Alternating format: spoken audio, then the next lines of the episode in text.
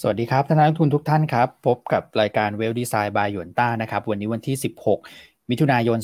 2564 นะครับ เผื่อแป๊บเดียวกลางเดือนอีกแล้วครับ ตอนนี้นะครับวันที่ 16 เนี่ยคนก่อนหน้านี้นะครับปกติวันที่ 1 กับวันที่ 16 เนี่ย คนจะดูรายการเราไม่เยอะนะครับ แต่ช่วงหลังเนี่ยดูเหมือนว่าจะเยอะแล้วก็คือคังเป็นพิเศษนะครับ คงอาจจะอยากมาฟังพี่อั้นด้วยนะครับว่า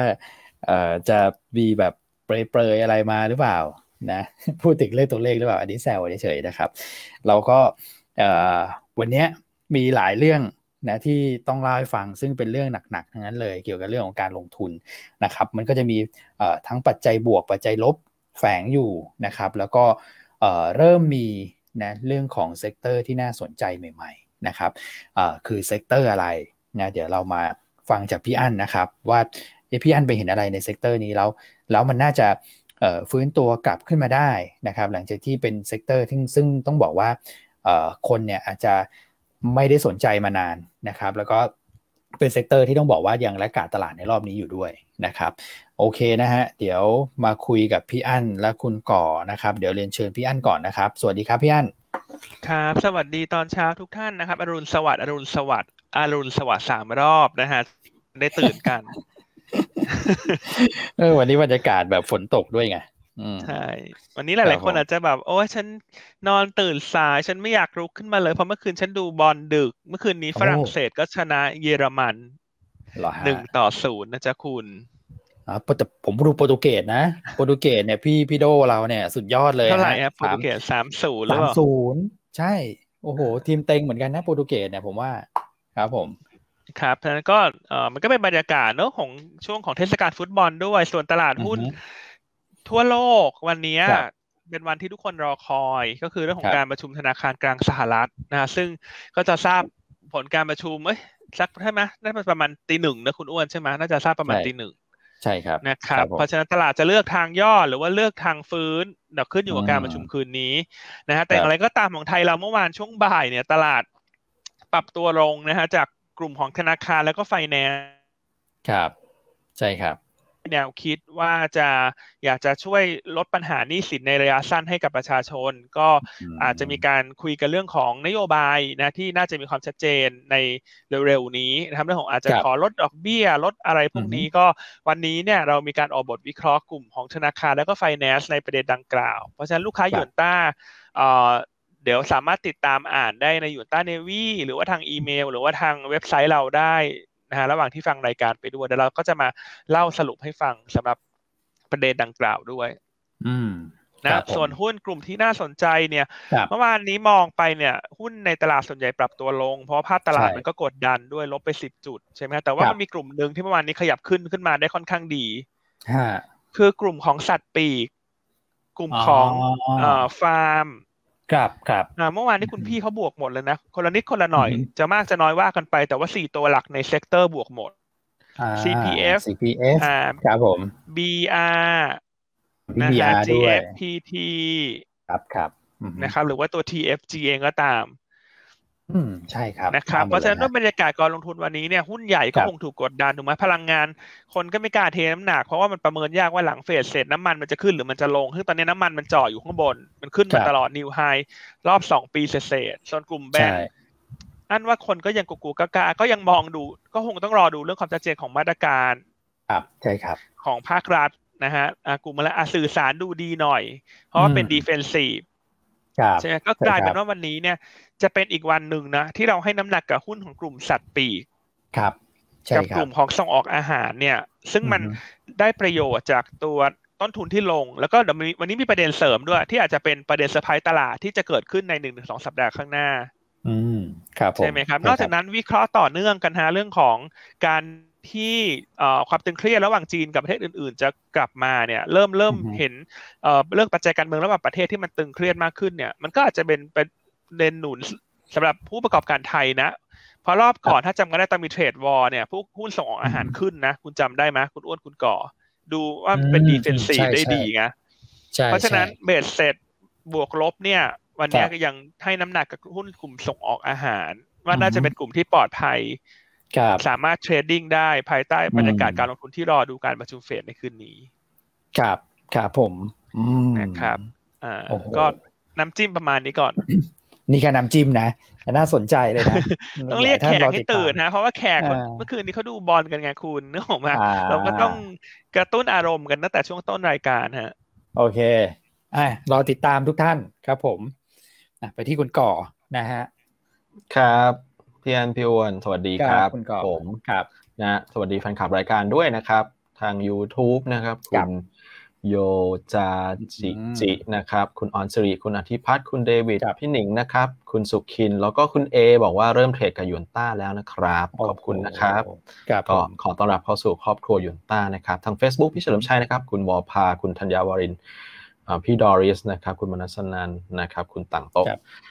คุณดอลลาคุณลาวิกา แล้วก็หลายอีกหลาย ๆ ท่านเลยที่ทักทายเข้ามาอย่างไรก็ สวัสดีด้วยนะครับ เช้าวันนี้กลางสัปดาห์ละ 16 มิถุนายนนะครับครับผมนะฮะก็เมื่อวานนี้ตลาดถือว่าผิดคาดเลยนะครับ ตอนเช้าเป็นไปตามคาดอยู่นะพี่อ้นก็แกว่งซึมไม่ค่อยไปไหนเล่นลบนิดหน่อยสองจุดสามจุดอะไรเงี้ยนะครับ แต่พอบ่ายปุ๊บ โอ้โห เหมือนหนังคนละเรื่องเลยฮะเกมเหมือนแบบครึ่งแรกครึ่งหลังอะเห มือนครึ่งแรกประคองตัวนะฮะพอครึ่งหลังนี่โหโดนบุกกระหน่ำเลยฮะบุกไม่ได้บุกขึ้นนะ บุกลงนะคุณก่อใช่ครับโอ้โดนบุกกระหน่ำเลย ก็ตั้งแต่ดูมาตั้งแต่เข้าช่วงเดือนมิถุนาครับพี่วอนเราไม่เคยลงสิบจุดเลยนะเมื่อวานนี้เป็นวันแรกนะที่ที่ลงได้ถึงสิบจุด คือคือวันไหนที่ลงก็ลงนิดหน่อยนะครับ มันมีวันที่ขึ้นแรงๆก็มีเมื่อวันที่นาแต่ว่ายังไม่เคยมีวันไหนที่ลงสิบจุดเมื่อวานนี้วันแรกนะครับก็ ดูน่าสนใจมันสำหรับเอ่อถ้านับตั้งแต่ต้นเดือนมิถุนายนนะครับอืมวันนี้ก็ต้องบอกว่าหลาย ๆ เรื่องด้วยล่ะคือทั้งเรื่องกลุ่มธนาคารกลุ่มการเงินด้วยที่มีข่าวเข้ามาในช่วงบ่ายนะครับแล้วก็ทำให้เซนิเมนต์กลุ่มอื่นๆเซไปด้วยนะฮะอย่างพลังงงพลังงานอะไรเงี้ยก็ก็ลงเหมือนกันนะเมื่อวานบิ๊กแคปพลังงานก็ลงกันเหมือนกัน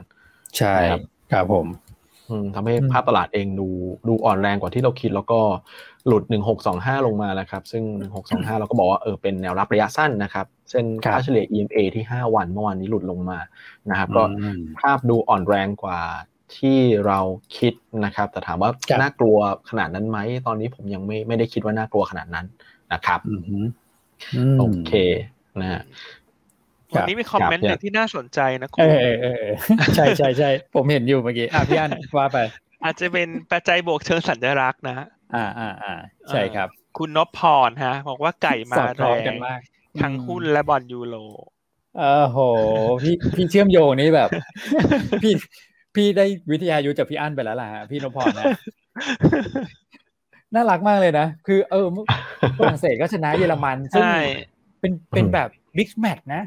แล้วแบบถือว่าพลิกเหมือนกันนะ เพราะว่าเยอรมันนี่ก็เต็งนะ พูดถึงอะแล้วคู่ขี้สูสีกันมาเรื่อยๆนะโอ้โหแล้วเฉียนเป็นแบบหนึ่งศูนย์อะเออไก่มาจริง ทีมตราไก่นะเมื่อวานใช่ไหมชนะวันนี้ก็มาเข้าตีมกันเลยนะ วันนี้เราก็เลือกกลุ่มไก่ต่อเนื่องจากเมื่อวานเนาะอือครับผมโอเค ขอบคุณคุณพี่ชื่ออะไรนะฮะทุกทีขอสไลด์ขึ้นไปดูคุณพี่นพพรนพพรมากๆนะฮะน่ารักมากๆ ใช่ ใช่ครับ อืมเก๋ไก่มากเลยอะโอเค ไปกันเดี๋ยวนะครับ ไปกันต่อไหมเรื่องของเออสรุปภาพตลาดเร็วๆนะแล้วเดี๋ยวเราจะได้เข้าประเด็นแบบปึ้งปึ้งปึ้งเลยนะ มีปัจจัยอะไรบ้างทั้งภายในและภายนอกนะฮะ อะโอเค ไปกันเลยคุณก่อครับผม ก็ลงมาสิบจุดนี่แรงขายหลักคือต่างชาติเลยนะ พี่วันสองพันเมื่อวานนี้ ครับใช่ครับครับ กองขายนิดหน่อยนะไม่ไม่เยอะเท่าไหร่ เมื่อวานนี้กลุ่มเดียวที่ซื้อก็คือรายบุคคลนะซื้อสู้ฮะหุ้นลงปุ๊บสู้ตลอดเลยรายบุคคล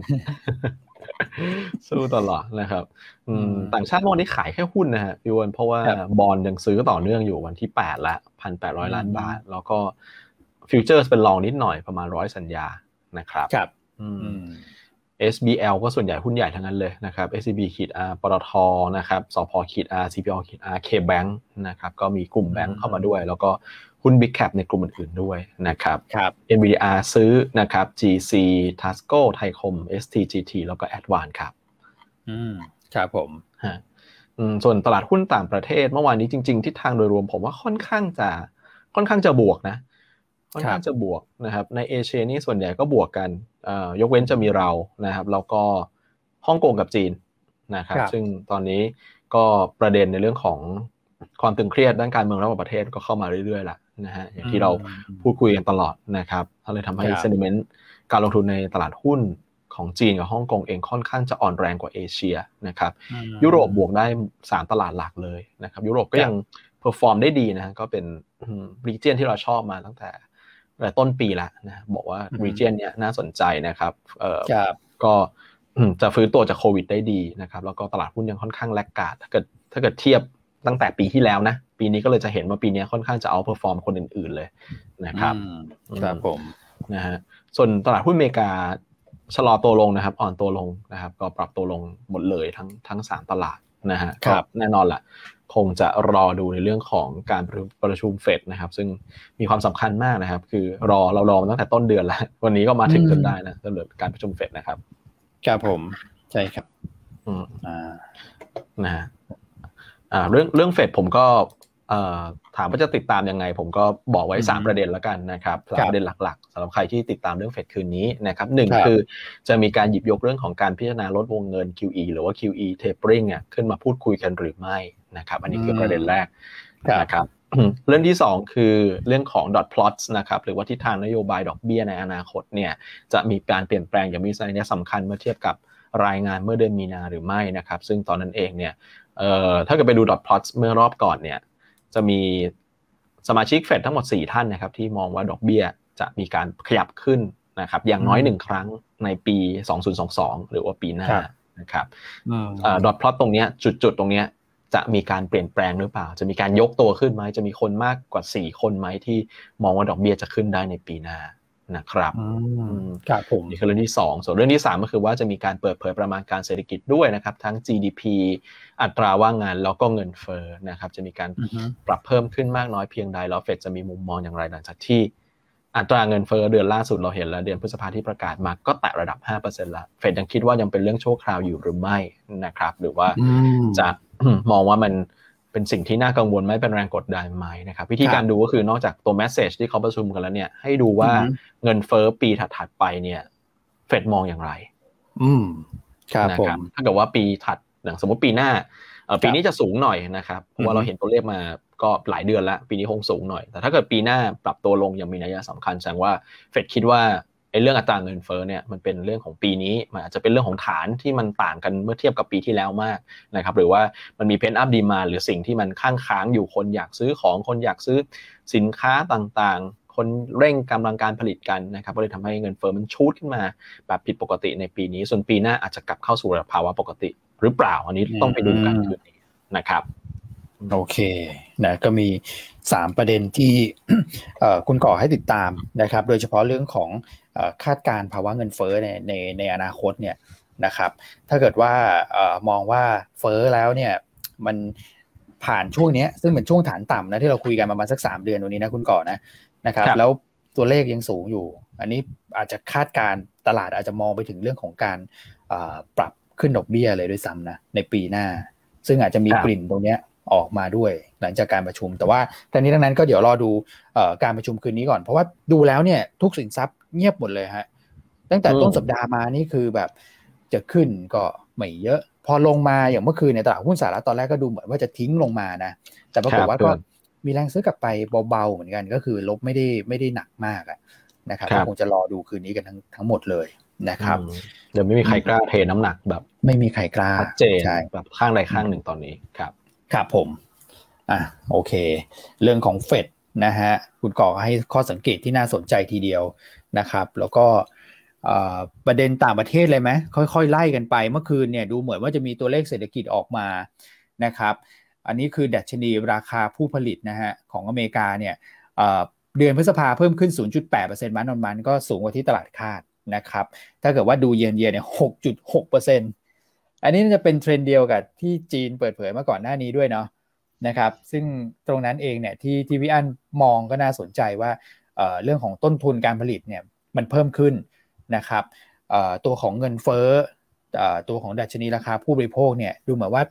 อย่างของจีนเนี่ยเขาเพิ่มขึ้นน้อยกว่าเพราะฉะนั้นมาจิ้นมันจะลดลงนะครับ แต่เนี้ยก็เพิ่มขึ้นสูงมาพอๆกันเลย ก็เป็นตัวเลขที่สะท้อนเรื่องของภาวะเงินเฟ้อด้วยเหมือนกันนะครับ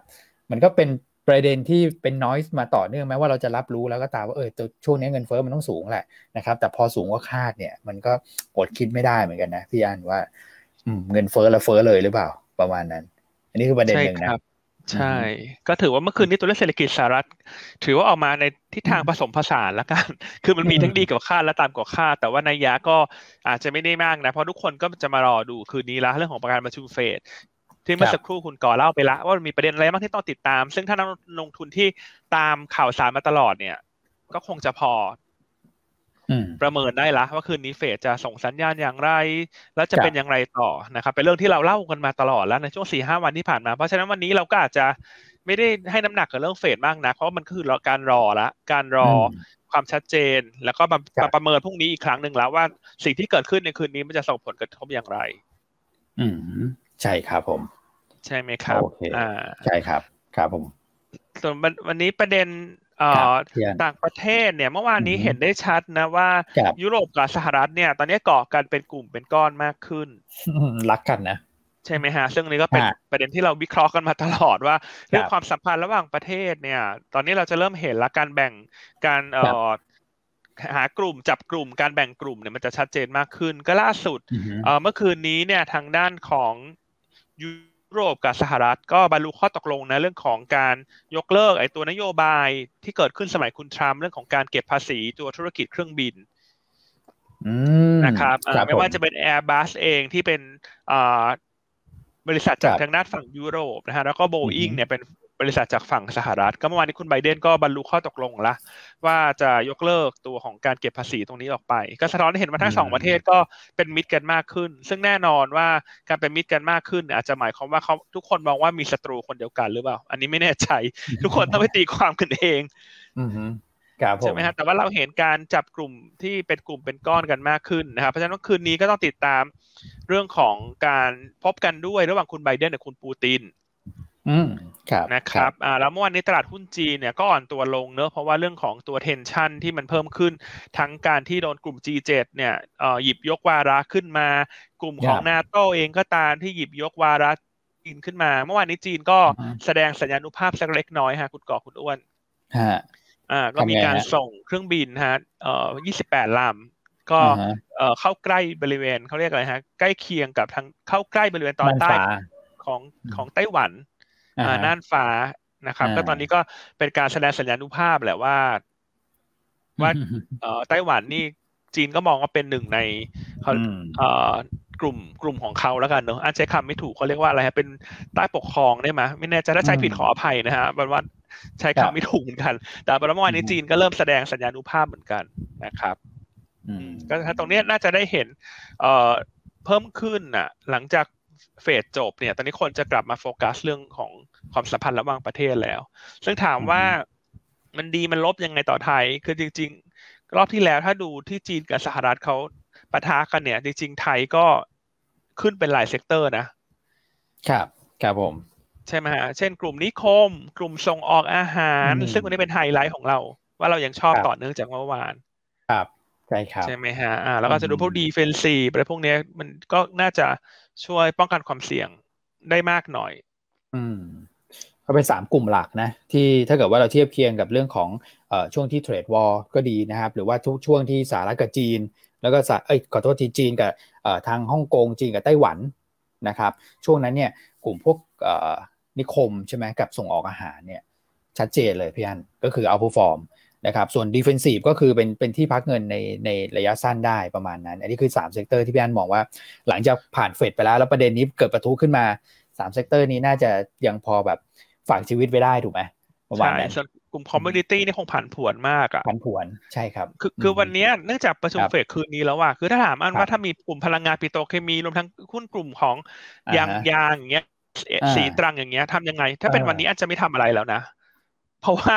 คือพรุ่งนี้มันหัวก้อยมากอะนึกออกมาการตัดสินใจวันนี้ถ้าเหมือนถ้าคุณปรับพอร์ตแบบยูเทิร์นเลยเนี่ยเลี้ยวซ้ายเลี้ยวขวาไปเลยเนี่ย มันก็ยากที่จะควบคุมเนอะในแง่ของพอร์ตลงทุนเนี่ยถ้ามันถ้าโดยส่วนตัวจะเลือกไม่ทำอะไรอยู่เฉยๆเดี๋ยวขอดูคืนนี้ก่อนเฟดพูดอะไรแล้วค่อยไปคิดพรุ่งนี้ละ โอเคเนี่ยหลายท่านก็ถามเข้ามาศรีตรัง ส่วนสีตรังเนี่ย สมมติคนที่ติดอยู่ข้างบนเนี่ย แนะนำทิปในการลงทุนนิดนึง คือช่วงนี้ยังไม่ต้องเวทหรอกฮะ เพราะว่าราคายางที่ตลาดสิงคโปร์เนี่ยมันยังไม่ขึ้นเลยนะครับ คือถ้าจะเวทหรือใส่เงินเพิ่มเนี่ย อยากจะรอให้ดูทิศทางราคายางก่อนนะซึ่งสามารถดูได้ในโปรแกรม Aspen นะฮะกดไปที่หน้ากราฟนะฮะแล้วก็โค้ดก็คือ underscore srf SRF นะ SRF นะครับเดี๋ยวผมเปิดให้ดูฮะซึ่งจะเห็นได้ว่ายางตัวนี้มันก็อย่างเงี้ยมันแกว่งอยู่อย่างเงี้ยหุ้นเขาก็ขึ้นยากมันถ้าจะถั่วเนี่ย อยากจะให้ถั่วได้ระดับระดับราคาที่มันมีคุณภาพหน่อยหรือว่าหุ้นมันพร้อมฟื้นขึ้นเนอะเพราะถ้าถั่วแล้วยางลงหุ้นมันก็ขึ้นยากอยู่ช่วงนี้ ใช่ครับนะครับอ่าส่วน STGT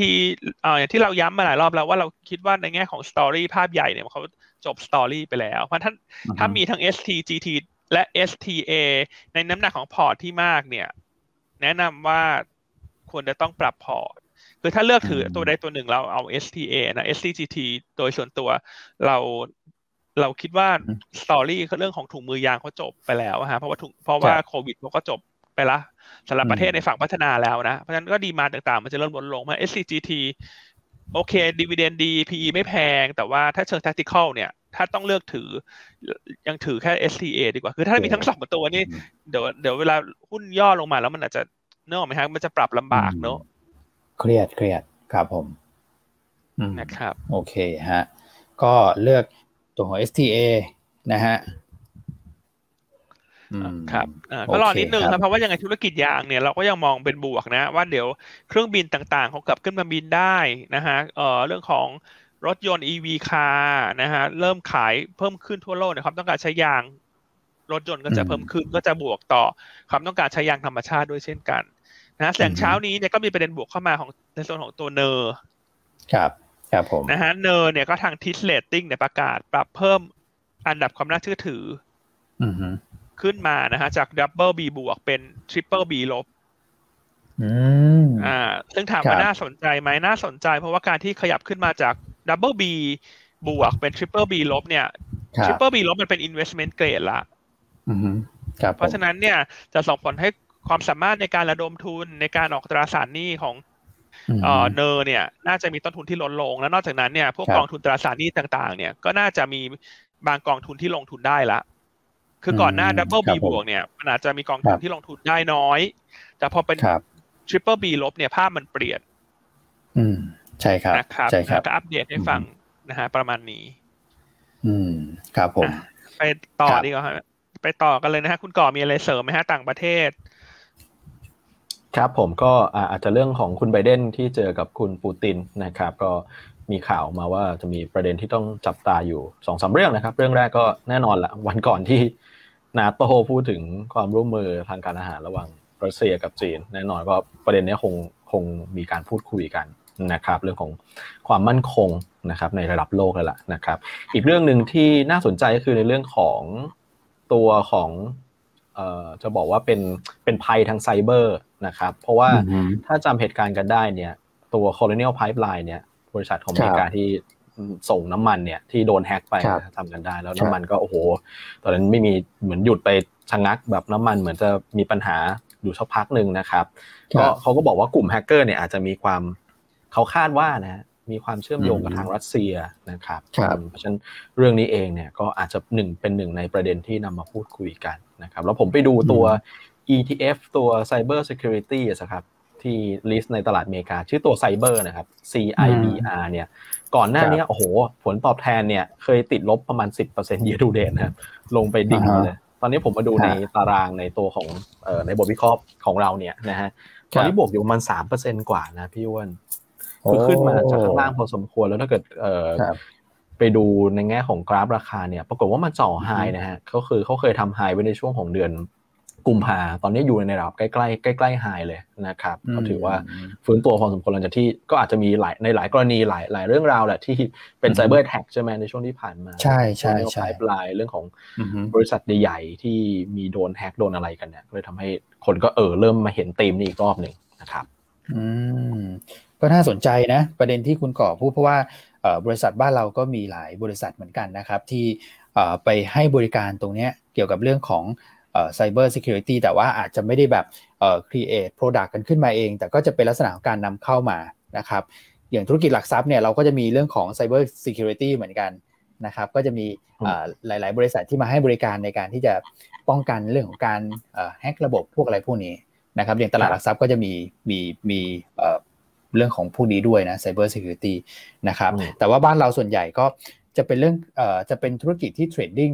แล้วก็เป็นแบบ SI อะนะที่ที่ที่นำเข้ามาแล้วก็ไปติดตั้งกันซะมากกว่านะครับ มีหลายบริษัทเลยฮะที่ให้บริการครับผมครับผม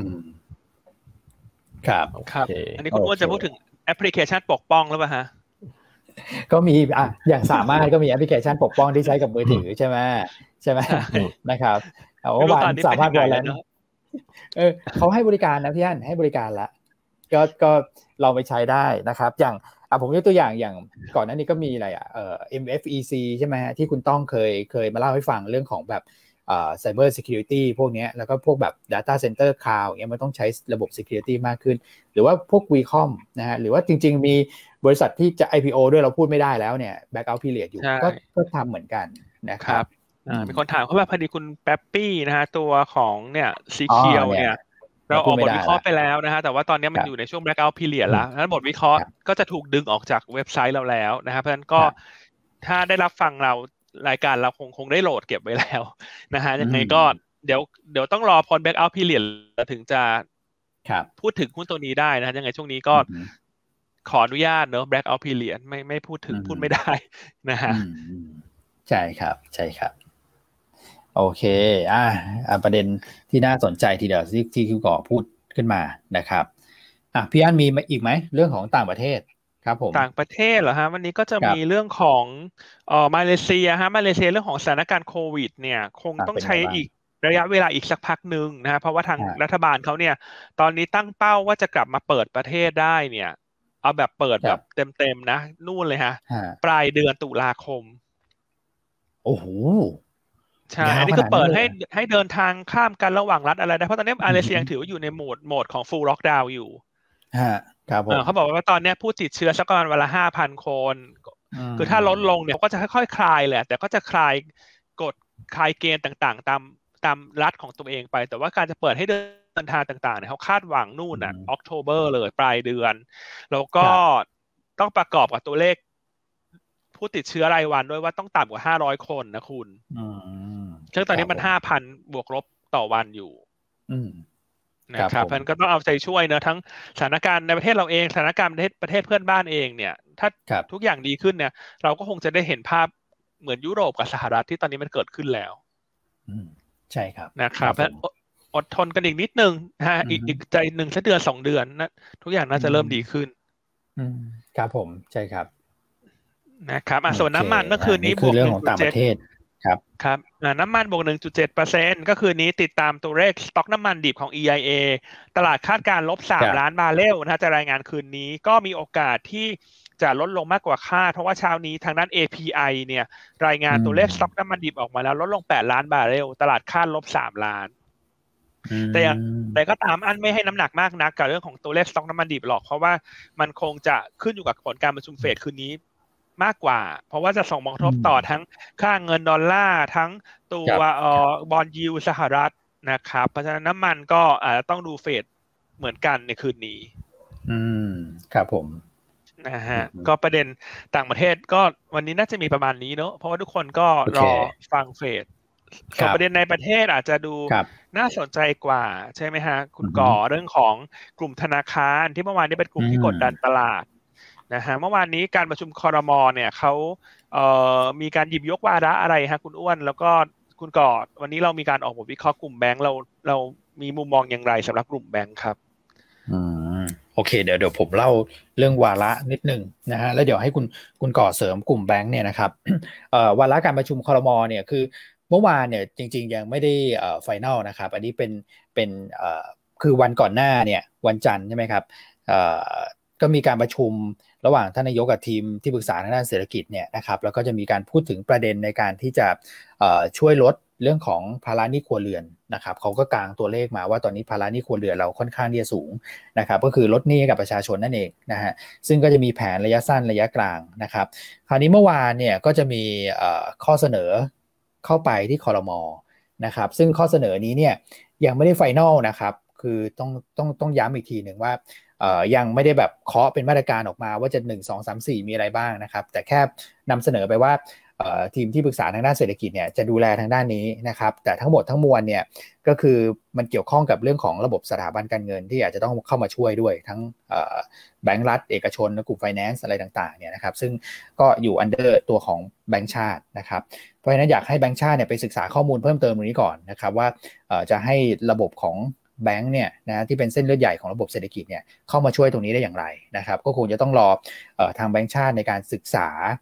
เรื่องของผลกระทบนะครับทั้งด้านบวกด้านลบนะฮะแต่ว่าในในส่วนของอคุณตองเองเนี่ยเขาก็มีการประเมินมาถูกไหมฮะคุณก่อว่าถ้าออกมาในลักษณะแบบไหนนะแล้วแบงก์หรือว่าไฟแนนซ์ใครกระทบมากกว่ากันนะครับ แล้วก็ทางแบงก์ชาติเนี่ยทุกครั้งที่ออกมาตรการมาแน่นอนว่า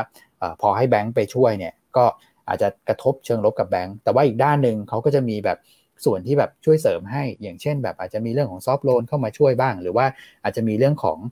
การลดเงินนำส่งอะไรพวกนี้ใช่ไหมคุณปอ ใช่ใช่ครับพี่วนก็เออคุณคุณตองเขามองแบบนี้นะครับคือผมว่าเออคุณคุณตองเขามองว่าอาจจะต้องมองแยกกันเป็นเป็นส่วนๆนะฮะคือตอนนี้เองเนี่ยคือคำว่าลดเพดานเนี่ยเรายังไม่ได้มีมีรายละเอียดที่ชัดเจนว่าลดลงมาเนี่ยลดลงมาเท่าไหร่นะครับเราก็ถ้าเกิดว่าดูเนี่ยถ้าเกิดแบ่งเป็นสินเชื่อจำนำทะเบียนเนี่ยต้องบอกว่าคือก็เราก็เห็นการแข่งขันของของผู้ประกอบการอยู่พอสมควรทำให้จริง ๆ แล้วเนี่ยการเรียกเก็บจริงจากจากลูกค้าเนี่ยไม่ได้ ยังมีช่องช่องห่างจากเพดานอยู่นะครับเพดานเนี่ยอยู่ที่ 24%แต่จริง ๆ แล้วเนี่ยเรทในตลาดจริงๆประมาณสัก 18ถึง20%นะครับเพราะฉะนั้นถ้าเกิดว่าลดเพดานลงมาเนี่ยมันก็มันก็โอกาสที่ที่จะมากระทบไอ้สิ่งสิ่งที่เก็บจริงกันอยู่เนี่ยก็ก็อาจจะไม่ไม่ได้เยอะหรือว่ากระทบค่อนข้างจำกัดนะครับ แต่ว่าอันที่อาจจะมีความอ่อนไหวหน่อยเรื่องของการลดเพดานเนี่ยคือเรื่องของสินเชื่อบัตรเครดิตแล้วก็สินเชื่อบุคคล นะครับซึ่งตรงนี้เองเนี่ยมันเก็บกันอยู่จริงๆเนี่ยค่อนข้างจะใกล้เคียงกับเพดานนะครับเพราะฉะนั้นถ้าเกิดว่าเพดานมีมีการลดลงมา อันนี้ก็มีโอกาสเหมือนกันที่ที่จะเข้ามากระทบในแง่ของประมาณการนะครับ ส่วนในแง่ของแบงค์เนี่ยต้องบอกว่าเออแบงค์เนี่ยมีมีสัดส่วนสินเชื่อในหลาย ๆ อย่างมี corporate มีอะไรเงี้ยนะครับมีฝั่ง retail เพราะฉะนั้นเออถ้าเกิดว่ามีการลดเอ่อตัวของเพดานลงมาเนี่ยคือ ถ้าเกิดเป็นเรื่องของสินเชื่อบุคคลสินเชื่อบัตรเครดิตเนี่ยอาจจะไม่ได้กระทบกับกับฐานกำไรของของแบงค์เท่าไหร่นักนะครับผมครับผมแล้วก็ถ้าเกิดว่าเออเหมือนที่พี่อ้วนบอกคือในในอีกด้านหนึ่งนะเวลาที่มีออกมาตรการอะไรที่เป็นการช่วยเหลือฝั่งผู้บริโภคแบบนี้ทางแบงก์ชาติก็มักจะมีในเรื่องของมาตรการที่ช่วยเหลือฝั่งสถาบันการเงินด้วยเหมือนกันอีกด้านหนึ่งนะครับก็อาจจะเป็นเรื่องของการลดกันเงินน้ำส่ง FIDF นะครับก็อาจจะเป็นไปได้ด้วยเหมือนกันนะครับหรือว่าจะมีลักษณะของซอฟท์โลนสำหรับผู้ประกอบการที่เป็นนอนแบงค์นะฮะคราวนี้เองเนี่ยคุณตองก็บอกว่าในแง่ของการลงทุนเองเนี่ยก็ถ้าเกิดเลือกตัวที่เซฟหน่อยที่ดูแล้วน่าจะได้รับผลกระทบจำกัดจากถ้าเกิดมีนโยบายตรงนี้ออกมานะครับก็มองไปที่ KBank KKP นะครับส่วนในกลุ่มที่เป็น Finance เนี่ยคุณตองก็มองไปที่สวัสด์นะครับครับคือถ้าดูในรูป หน้าจอเนี่ยคือกราฟด้านล่างที่ทำมาให้เนี่ยคือสัดส่วนใช่ไหมฮะของแต่ละธนาคารที่เชื่อมโยงกับตัว personal loan ซึ่งถ้ามีการต้องการลดภาระหนี้สินเนี่ยสินเชื่อเหล่านี้ก็อาจจะถูกกระทบครับผมใช่ไหมครับเพราะท่านก็ดูเนี่ยตามตามกราฟว่าท่านมีหุ้นอะไรในพอร์ตบ้างกลุ่มธนาคาร ถ้ามีสมมติมี KTB เยอะหน่อยช่วงนี้ก็อาจจะต้องปรับต้องโยก เพราะว่าเนี่ยเวลาเวลา rebound rebound อาจจะช้ากว่าใช่ครับไหมฮะเพราะฉะนั้น รายละเอียดต่างๆ เนี่ยสามารถดูได้ในบทวิเคราะห์ของเราวันนี้เลยนะฮะคุณตองก็มีการออกบทวิเคราะห์วันนี้อัปเดตให้ทันท่วงทีกับสถานการณ์ที่มันเกิดขึ้นมาค่อนข้างเร็วมากสำหรับเงื่อนไขดังกล่าวที่หยิบยกขึ้นมาเมื่อวานนี้ อืมนะครับ ก็โดยสรุปก็คือกลุ่มแบงค์เนี่ยรอก่อนนะฮะเพราะว่าสมมุติว่าพอผ่านหลังเฟดนะไม่ได้มีอะไรนะครับหุ้นกลุ่มใหญ่ฟื้นเนี่ยแบงก์ก็จะฟื้นช้ากว่าคนอื่นไหมพี่อันเพราะว่ามันก็ต้องรอความชัดเจนในประเด็นตัวนี้ด้วยเหมือนกัน ใช่ครับ มันก็จะกลายเป็นอารมณ์ยึกยึกยักยักยึกยึกยักยักอะใช่ใช่จนกว่ามันจะชัดเจนอะเนอะใช่ครับ ใช่ครับ แต่เขาก็มีภูมิคุ้มกันมาเยอะแล้วนะแบงค์เพราะว่า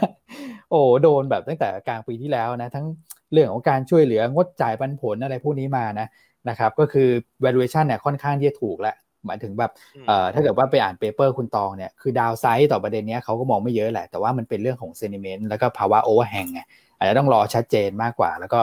ค่อยๆ เห็นการฟื้นตัวกลับขึ้นไป เพราะนั้นใครที่ถือกลุ่มแบงก์ตัวนี้ก็เอาใจช่วยนะครับ อาจจะต้องแบบรอนิดหนึ่งนะรอรอบนิดหนึ่งครับใช่ แต่เมื่อไหร่ก็ตามที่มีความชัดเจนเนี่ย ถ้าลงต่อก็ก็จะลงแบบพร้อมฟื้นตัวแล้ว เพราะคนจะมาคำนวณลูกคิดได้แล้วไงว่ากระทบเท่าไรสุดท้ายแล้วฟันเดเมทัลยังน่าสนใจไหมแต่ณตอนนี้ที่มันเป็นศูนย์ยากาศตรงเนี้ย ทั้งกลุ่มมันก็จะดีดขึ้นดีดลงอะไปไหนได้ไกลลำบาก ใช่ ใช่ครับนะครับเพราะนั้นก็จะต้องปรับพอร์ต ปรับสมดุลในพอร์ตของท่านเนอะ sector rotate อาจจะถ้ามีหุ้นในกลุ่มนี้หูหนักมากในพอร์ต เช่นสัดส่วนที่เยอะก็อาจจะต้องขยับขยายอันสลับสักหน่อยครับนะฮะเพราะว่าถ้าถามเราเราก็เดาไม่ออกหรอกว่าเขาจะมาออกมาตรการอะไรถูกไหมฮะใช่ครับ ใช่ครับ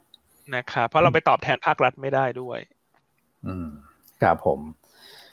โอเค อะเรื่องเรื่องของ ครับพี่อันคอมเมนต์ดีๆเข้ามานะคุณอ้วนคุณก่อจากคุณพี่สิริครับครับอ่าคุณพี่สิริแชร์ประสบการณ์ที่น่าประทับใจจากการใช้บริการของหยวนต้านะฮะเมื่อวานนี้คุณพี่สิริแจ้งว่าลูกชายโทรไปหาฝ่ายออนไลน์นะฮะพูดจาไพเราะเพราะพริ้งมากๆนะฮะเออก็ขอชื่นชมทีมงานออนไลน์มาณที่นี้ด้วยครับนะที่อย่างก็อย่างที่เราเน้นย้ำมาตลอดนะฮะว่าทีมงานของเรานะฮะไม่ว่าจะเป็นไอซี เองก็ตามออนไลน์เองก็ตาม หรือว่าทุกองค์ประกอบของยูนต้าเนี่ยท่านเชื่อว่าพร้อมให้บริการทุกท่าน ใช่นะครับไม่ว่าจะเป็นไอซีก็ทั้งสวยทั้งหล่อสุภาพเรียบร้อยใช่ไหมฮะ ครับ ใช่ครับนะครับ โอเคอะก็ไปที่เรื่องแรกแล้วคือกลุ่มธนาคารที่เป็นไฮไลท์เหมือนกันสำหรับวันนี้ ใช่ไหมฮะอะคุณอ้วน มีอะไรเสริมต่อฮะ ก็เออเป็นเรื่องของเมื่อวานเนี่ยมีประชุมคอรมอนะครับประชุมคอรมอเนี่ยผมว่าคนก็คงจะโฟกัสเรื่องของการจัดสรรวัคซีนนะฮะแล้วก็มีประเด็นนี้จริงๆนะครับก็เลยทำให้ประเด็นอื่นเนี่ยอาจจะดู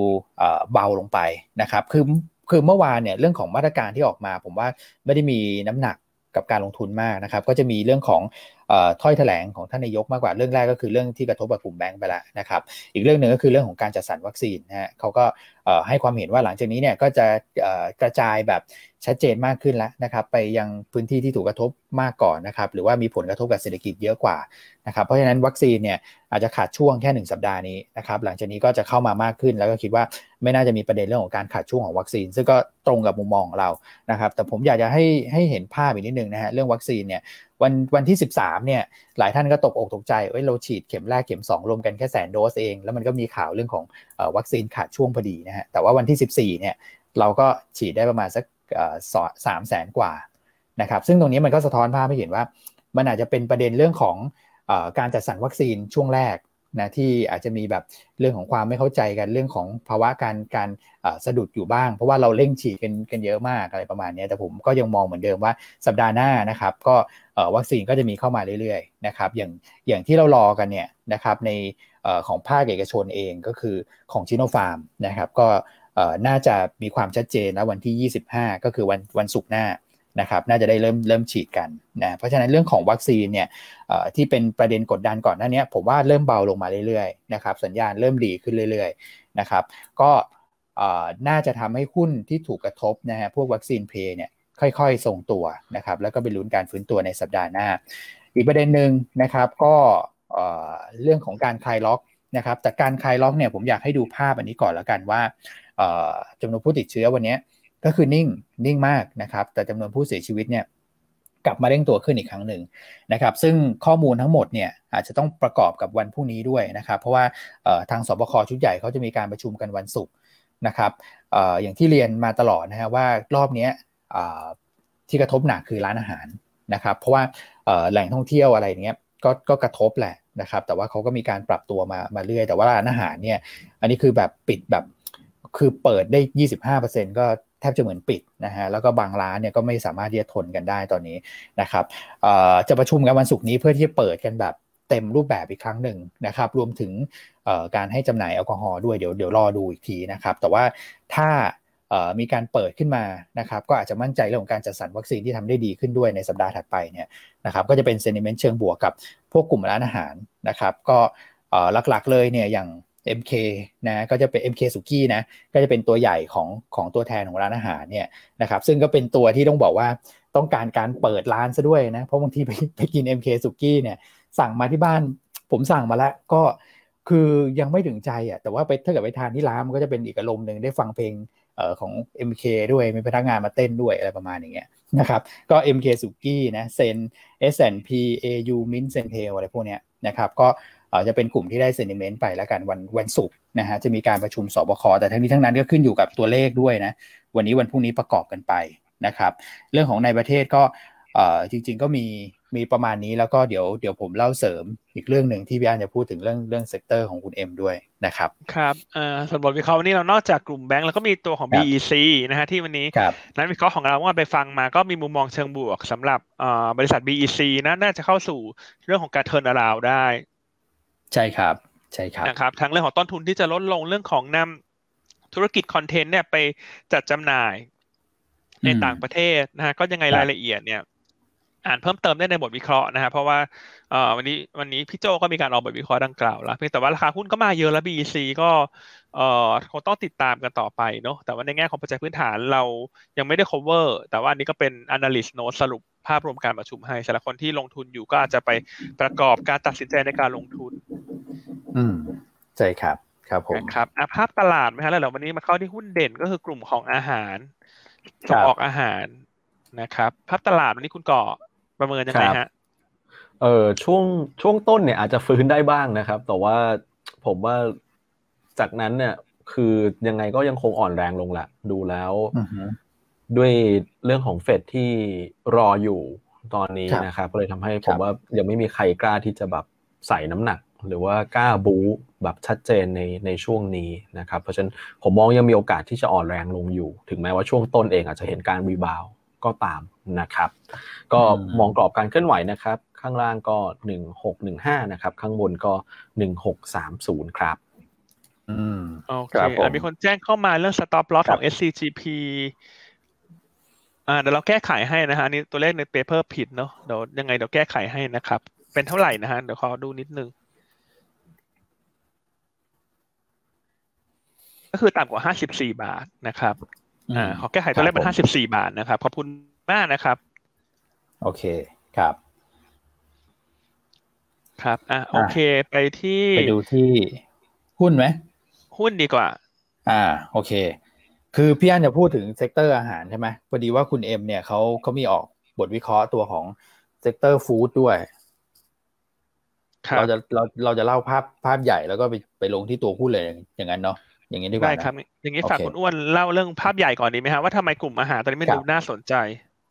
โอเคนะครับ คือวันนี้เนี่ยคุณเอ็มออกบทวิเคราะห์นะครับเขาเขามองอย่างนี้ฮะประเด็นแรกก็คือเรื่องของ ต้นทุนการเลี้ยงสัตว์บกเนี่ยมันลดลงอย่างมีนัยสำคัญนะครับ หลักๆเลยก็คือตัวของกากถั่วเหลืองนะฮะก็ปรับตัวลงมาแล้วเนี่ย14% year to date นะครับกากถั่วเหลืองเนี่ยสัดส่วนก็คืออยู่ประมาณสัก 25-30%ของพวกอาหารสัตว์นะครับข้าวโพดล่ะเป็นยังไงบ้างข้าวโพดเนี่ยอาจจะ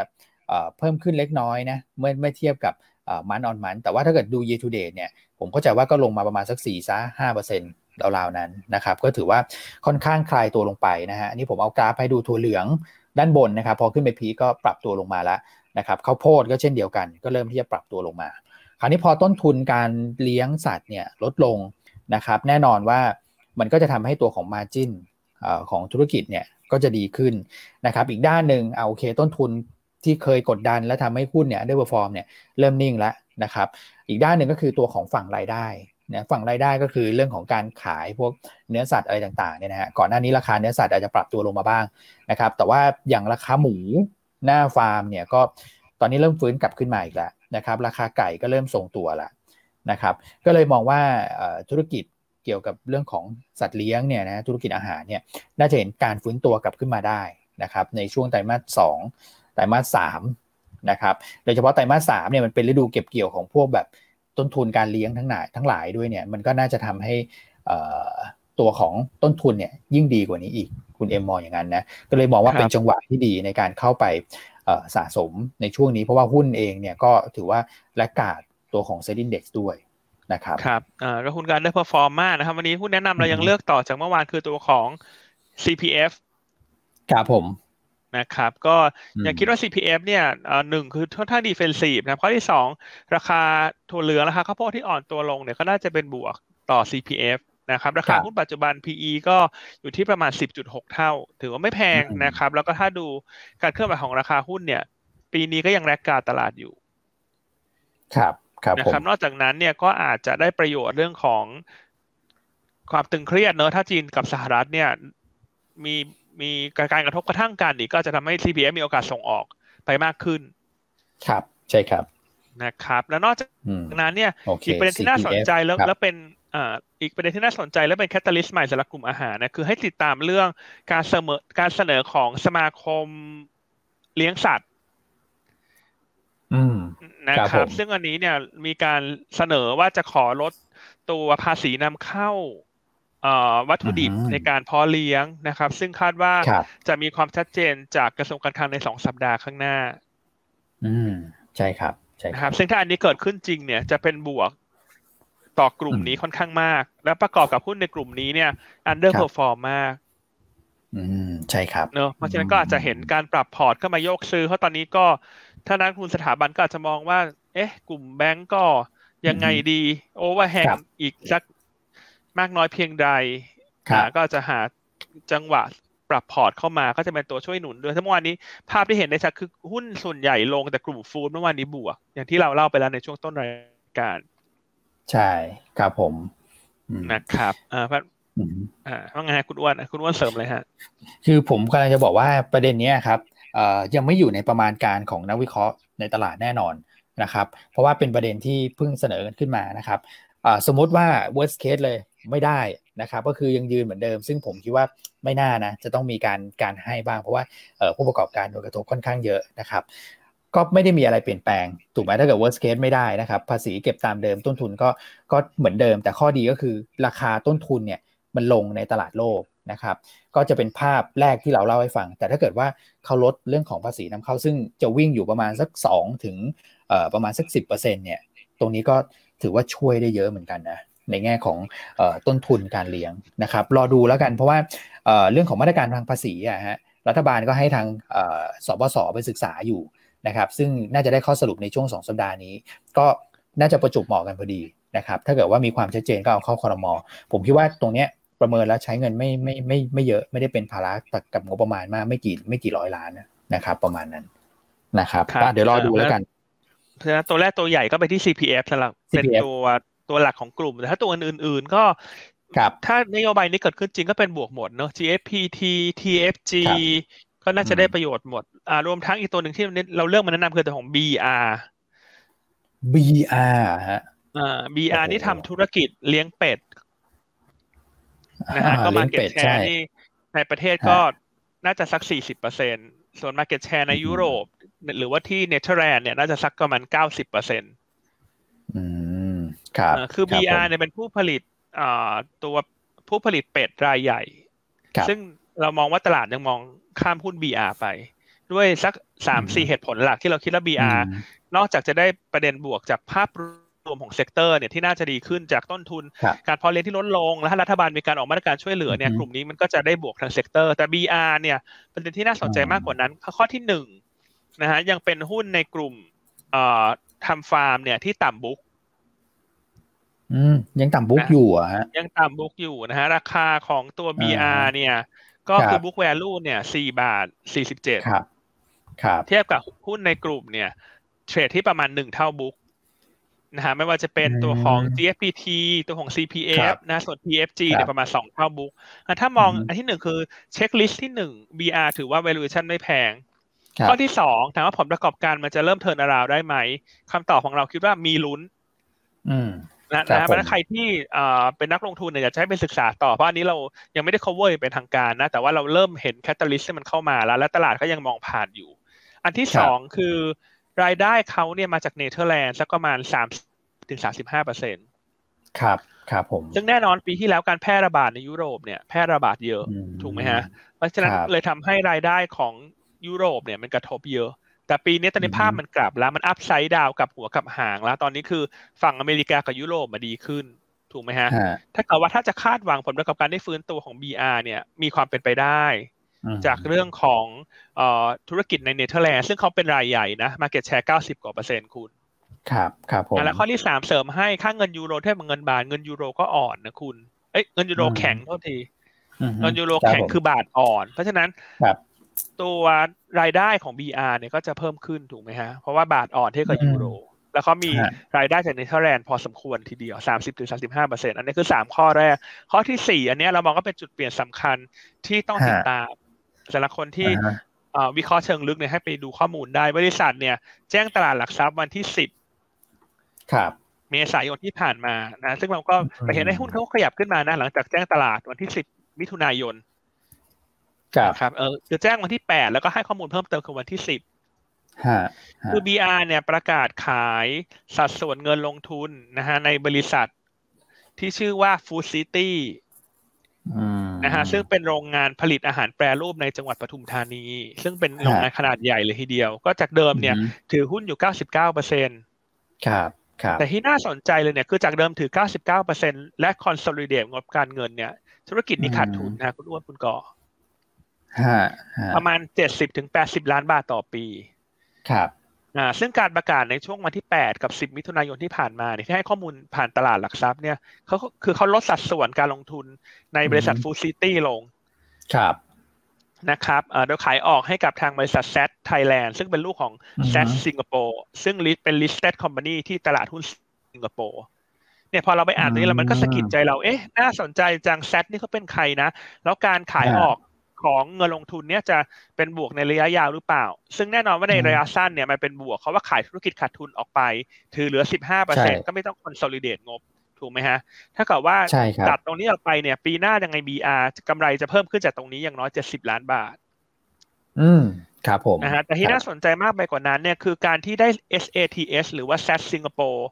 มาถือหุ้นในโรงงานดังกล่าวเนี่ยเราคิดว่าน่าจะต่อยอดธุรกิจได้เยอะ เพราะว่าตัว SATS เนี่ยเขาดำเนินธุรกิจเอ่อค่อนข้างหลากหลายนะพวก catering ต่างๆเอ่อให้บริการเรื่อง food solution อ่าคุณอ้วนทั้งหมด 13 ประเทศ 55 location แล้วก็ฐานหลักเขาเนี่ยอยู่ที่สนามบินซังชางฮีของสิงคโปร์สิงคโปร์ครับซึ่งซึ่งคุณนึกออกป่ะสนามบินของสิงคโปร์เขาเปรียบเป็นเหมือน hub ของการบินเอเชียเหมือนกันไงถ้าเกิดว่า นึกออกไหมฮะเวลาเครื่องบินเขาบินมาลงที่ไหนเนี่ยเวลาเขารับอาหารเขาก็จะรับที่นั่น ไปให้ผู้บริอ่าผู้โดยสารทานถูกไหมใช่ครับเพราะฉะนั้นเรามองว่าการที่ตัว SATS เข้ามาถือ Food City เนี่ยข้อดีคือมันจะทำให้ Food City เนี่ย ผลประกอบการน่าจะดีขึ้น เพราะว่ามันมีดีมารองรับอยู่แล้ว คุณดูลูกค้าเขาสิ เป็นสายการบินชั้นนำเลย ใช่ใช่ถ้าผมเลื่อนมาแล้วแบบขนลุกเลย เพราะฉะนั้นถ้าคุณมอง theme reopening นะกลายเป็นว่า BR ก็เกาะกับเขาได้นะคุณ ใช่ครับถูกไหมครับเพราะสิงคโปร์โควิดคุมได้คุมได้เร็วฮะฮะกลายเป็นว่านี่มันเป็นเหมือน story ที่น่าสนใจมากนะสำหรับ BR เพราะว่าถ้า Food City ดีขึ้นนึกออกไหมฮะเขาก็มีโอกาสที่จะขายเป็ดให้ Food City มากขึ้นด้วยนะ คุณคุณอ้วน คุณก่อคือ อืมคือคือนิดนึงว่าขาดทุนไม่มีแล้วแล้วก็จะถูกไหมไม่ไม่มีตัวมาถ่วงที่แบบหกสิบเจ็ดสิบล้านต่อปีแถม มีโอกาสที่ถ้าเกิดว่าเอ่อ SATS เนี่ย Z สิงคโปร์เนี่ยเขาคือมาสั่งทางนี้ใช่ไหมก็โรงงานนี้ก็จะมีมีรายได้มีกำไรเยอะขึ้น ซึ่งตัวของ BR เนี่ยยังถืออยู่ 15%ถูกไหมพี่อันใช่เออมันก็จะเป็นส่วนเพิ่มเข้าไปอีกนะ ใช่เพราะอันมองว่าการที่แซดเข้ามาทุกทางนี้มันเป็นการเปลี่ยนแปลงที่ในมีนัยสำคัญนะ เชิง strategic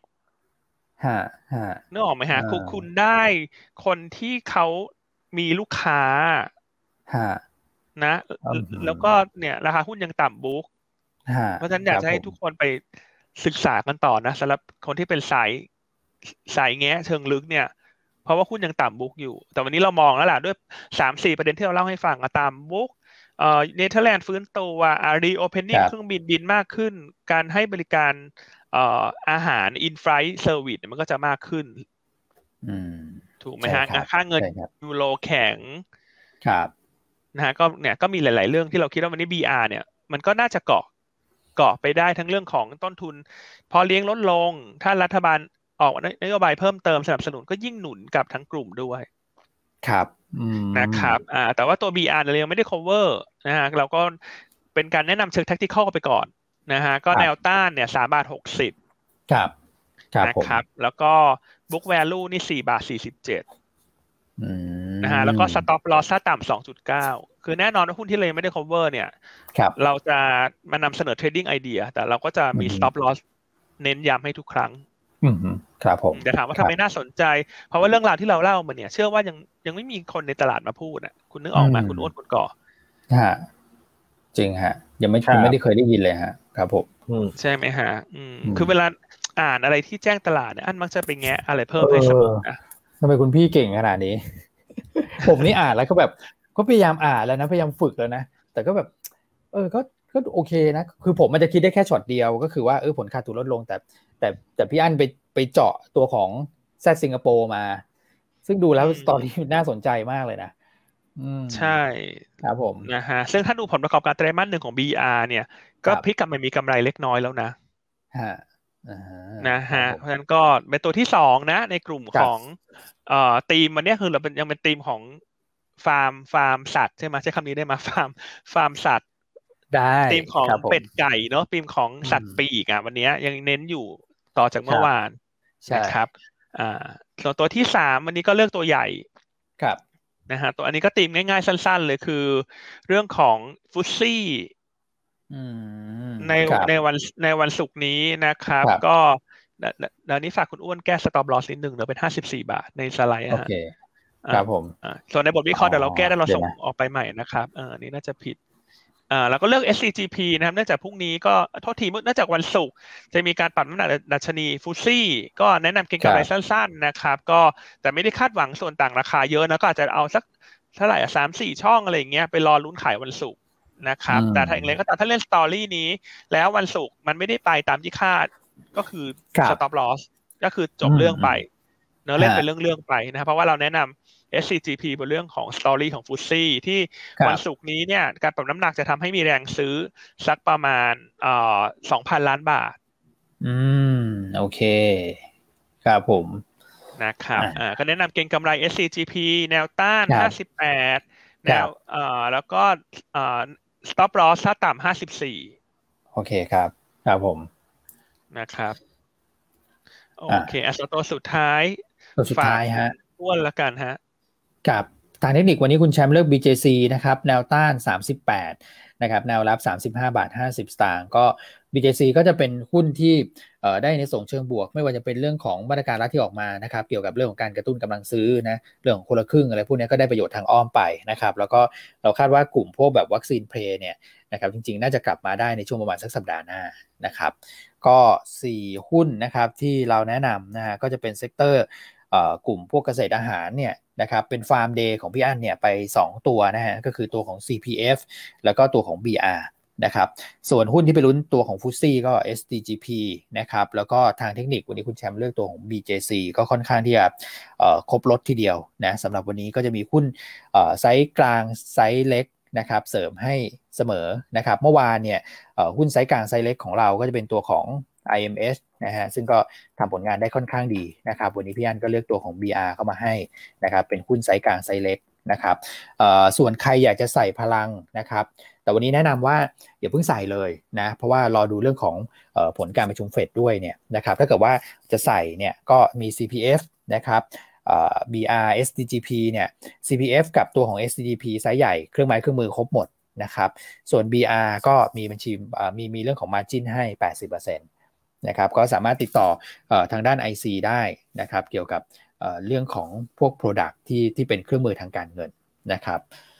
โอเคนะวันนี้ก็ค่อนข้างที่จะครบ เดี๋ยวผมขออนุญาตตอบคำถามนิดเดียวนะครับมีอาจจะมีเรื่องของนวนครที่เมื่อวานเนี่ยเขาประกาศในการขายหุ้นที่ที่ซื้อคืนนะฮะซึ่งผมว่าอารมณ์อาจจะคล้ายๆกับตัวของกันกุล นะครับที่มีประกาศออกมาอยู่ช่วงหนึ่งนะครับ แต่ว่าเราเคยแจ้งให้ทราบแล้วว่าเรื่องของการขายเนี่ยอาจจะเกิดหรือไม่เกิดขึ้นก็ได้นะครับ ขึ้นอยู่กับตัวของบริษัทนะครับและการขายเนี่ยถ้าเกิดว่าเราดูลักษณะที่ตลาดหลักทรัพย์ในการอนุญาตเนี่ยไม่สามารถที่ดั้มราคาลงได้นะครับ ก็คือต้องวางสูงกว่าราคาตลาดเนี่ยหนึ่งทิกนะครับ ประมาณนี้ส่วน STA เราพูดในช่วงต้นรายการแล้วนะครับ ก็ลองกลับไปย้อนดู อีกทีหนึ่งนะครับในแง่ของของมุมมองสำหรับตัวของ STA แล้วก็วันนี้ผมมีออกตัวของ BIZ ด้วยนะครับมีมีการปรับราคาเหมาะสมขึ้นนิดนึง เพราะว่าผลประกอบการเขาออกมาดีก็ติดตามอ่านบทวิเคราะห์ได้นะครับ โอเค พี่โอเคอันคุณวันนี้หมดเวลาพอดีพอดีเลยครับครับอ่าเขาตอนนิดนึงคุณพี่ธนิษฐาถาม BR ขายโฟลกาด้วยหรือเปล่าก็เข้าขายเป็ดนะฮะก็หลักๆในเนเธอร์แลนด์เป็น ประเทศหลักที่ผลิตเป็ดก็ขายไปในยุโรปฮะฝรั่งเศสอะไรเบลเยียมก็เป็นลูกค้าเขาทั้งหมดนะครับ ซึ่งทางฝรั่งเศสก็คงคงนำไปทำอาหารต่อเนอะว่าเขาจะไปทำอะไร ก็โฟลกาก็เป็นหนึ่งในหนึ่งในอาหารที่นิยมในในต่างประเทศนะครับ อืมครับครับผม โอเคอะเวลาเหมาะสมครบถ้วนนะฮะเก้าโมงครึ่งแล้วเดี๋ยวให้คุณก่อทิ้งท้ายนิดนึงนะครับ ครับผมก็เอ่อ ขอบคุณสำหรับการรับชมการติดตามวันนี้แล้วเดี๋ยวพรุ่งนี้เราก็รู้ผลการประชุมเฟดแล้วเดี๋ยวเรามาคุยกันอีกทีในวันพรุ่งนี้นะครับ วันนี้ก็ขอให้มีความสุขกับการลงทุนนะครับ ขอให้สุขภาพแข็งแรงด้วย อันนี้สำคัญในช่วงเวลานี้นะครับผม โอเคครับครับโอเคไปพร้อมกันเลยไปแล้วฮะครับพบกันใหม่พรุ่งนี้สวัสดีครับ ครับ สวัสดีครับ สวัสดีครับ